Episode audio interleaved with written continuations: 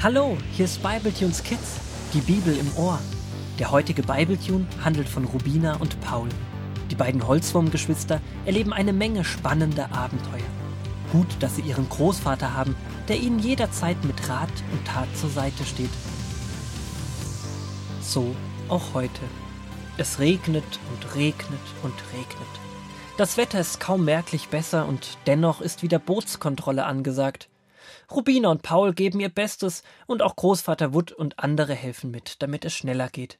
Es fällt nicht leicht, bei diesem Dauerregen zu überprüfen, ob die Abflussventile noch dicht sind, aber mit einem Regenschirm ausgerüstet gelingt es dann doch.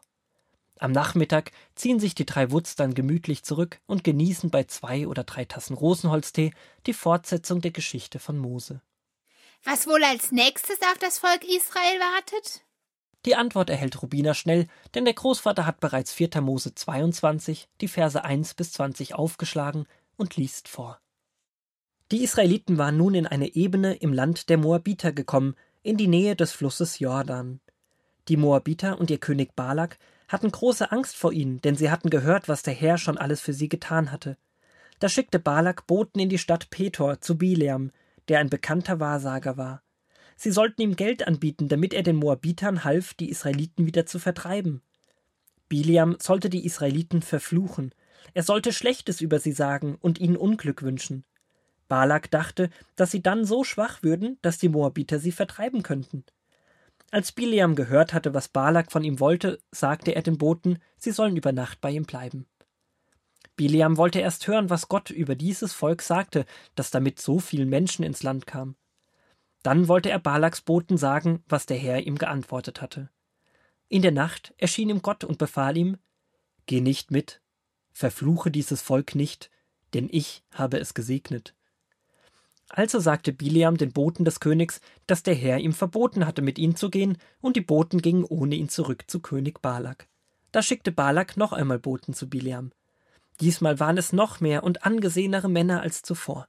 Sie richteten ihm aus König Balak lässt dir sagen, komm auf jeden Fall zu mir, ich werde dich reich belohnen, also komm und verfluche die Israeliten. Biliam sagte, auch wenn Balak mir ein ganzes Haus voller Gold und Silber gäbe, könnte ich dem Herrn nicht ungehorsam sein.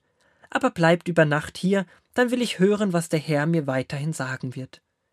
In der Nacht sagte Gott zu Biliam, Geh mit den Männern, aber du darfst nur das tun, was ich dir sagen werde.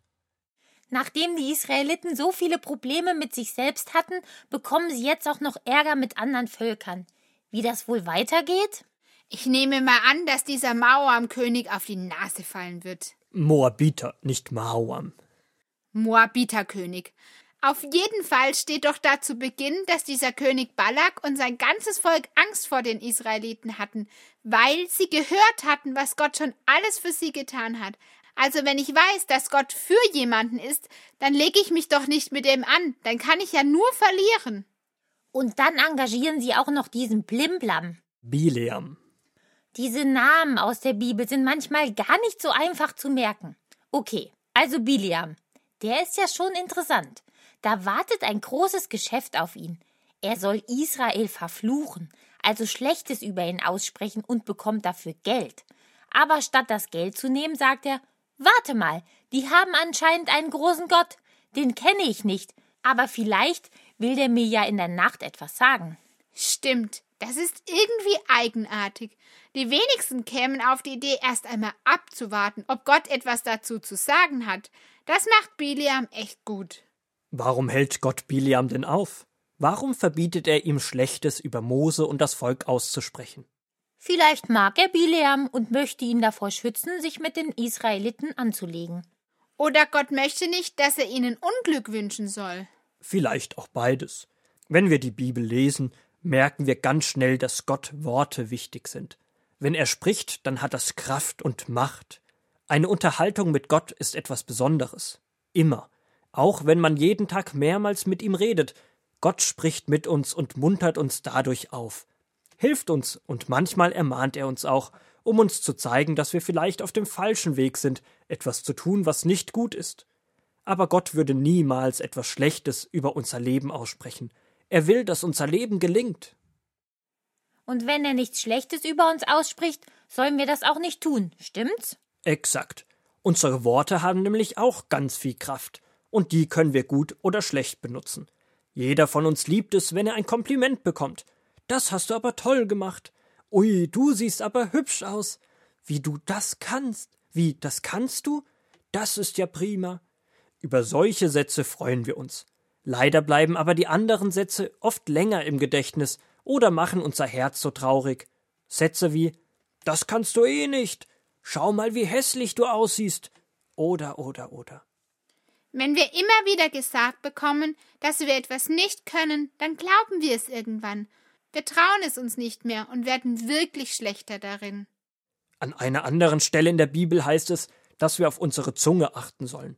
Dass es doch nicht sein kann, dass wir mit derselben Zunge jemanden loben können und zu einem anderen Zeitpunkt mit derselben Zunge Lügen verbreiten oder Schlechtes aussagen.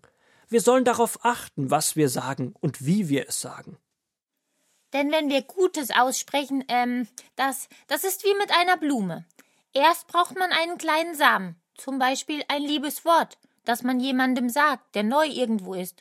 Und wenn man das wiederholt und immer wieder ihn lobt oder ihm zeigt, dass er toll ist, dann geht dieser Samen auf und wird zu einer echt schönen Blume. Also derjenige freut sich über die Komplimente, merkt, dass er angenommen ist und strahlt dann vor Freude.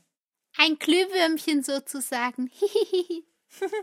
das war gut, Rubina. Danke. Am besten wäre es, wenn jeder einen kleinen Biliam im Kopf hätte, der einen daran erinnert, auf Gott zu hören. Dann würden wir nicht so oft etwas Doofes sagen. Wie bei einem Wasserfilter. Wenn man dreckiges Wasser über einen Filter laufen lässt, kommt nur das frische, gute Wasser unten raus. Das, was nicht gut ist, bleibt oben hängen. So einen Filter bräuchte man für sein Herz oder die Gedanken, dass nur die Guten ihren Weg finden und ausgesprochen werden. Das habt ihr schön gesagt. Wir haben so einen Filter. Wir benutzen ihn nur nicht immer.